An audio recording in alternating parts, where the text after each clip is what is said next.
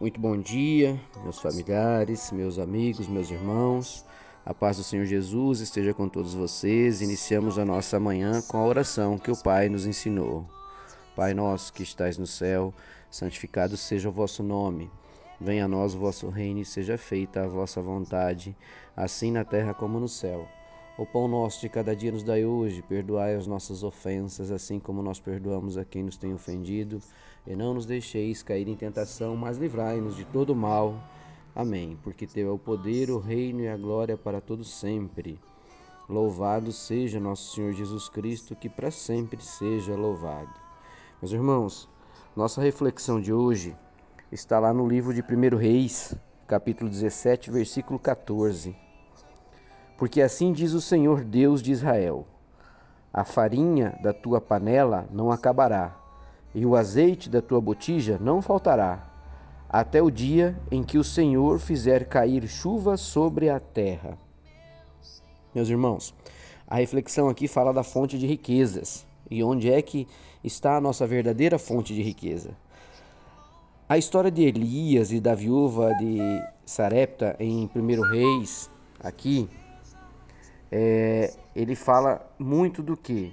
De como viveu ou como viveram os profetas da época. Né?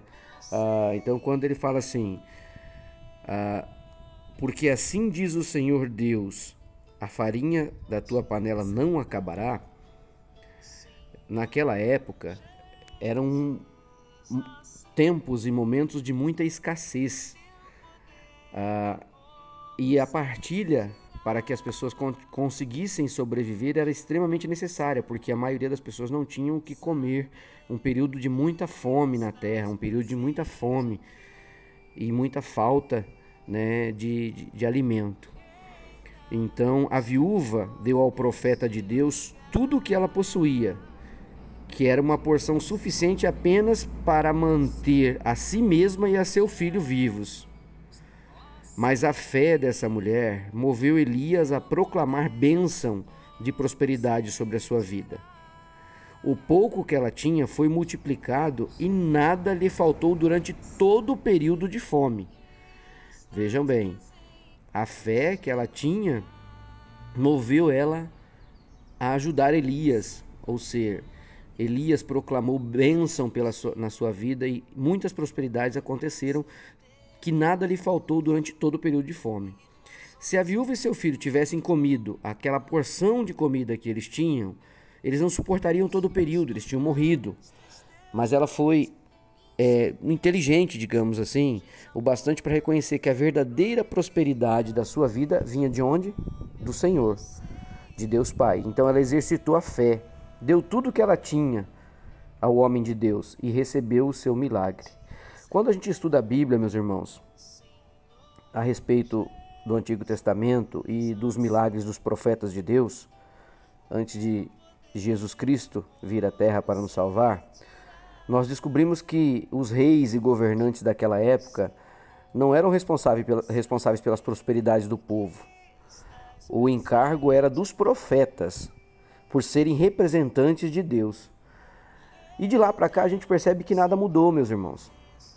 Nada mudou. Então pedir a líder político, pedir é, é, a líderes de comunidade que ajudem a melhoria do nosso dia a dia, dificilmente vai melhorar a nossa economia, vai produzir novos resultados, porque eles, desde antes de Cristo, conforme a Bíblia aqui, nunca foram uh, uh, pessoas que geraram riquezas para o povo que buscaram solucionar os problemas do povo. O poder para adquirir riqueza não está com reis, políticos ou governantes, como está lá em Deuteronômios 8,18. Está na bênção do Senhor. Ainda em 2 Reis 6 e 26, uma mulher rogou ao rei que ajudasse, pois havia grande fome na terra, e ele respondeu rapidamente: Se o Senhor não te acode, de onde eu poderei te acudir? Então, mais uma vez, nós temos provas e testemunhos aqui na Bíblia de que os governantes e políticos não são os solucionadores do problema das pessoas e do povo, mas que nós temos que buscar recorrer a Deus e levar a Deus nossos projetos. Até o rei, naquela época, sabia que não poderia fazer nada a respeito de uma economia devastada do país é, sem a ajuda de Deus. Então você precisa entender que Deus o quer próspero. E para abençoá-lo, certamente ele lhe enviará um homem de Deus, o seu Elias. E às vezes o seu Elias está no seu coração, meu irmão. Basta você se prostrar diante de Deus e entregar os seus projetos na mão de nosso Senhor Jesus Cristo, que foi o nosso Salvador.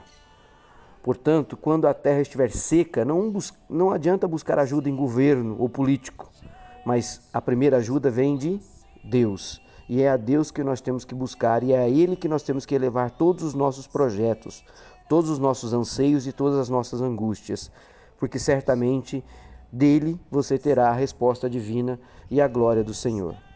Senhor Deus Pai, que o Senhor possa nos abençoar, nos glorificar e nos guiar, livrando-nos de todo o mal.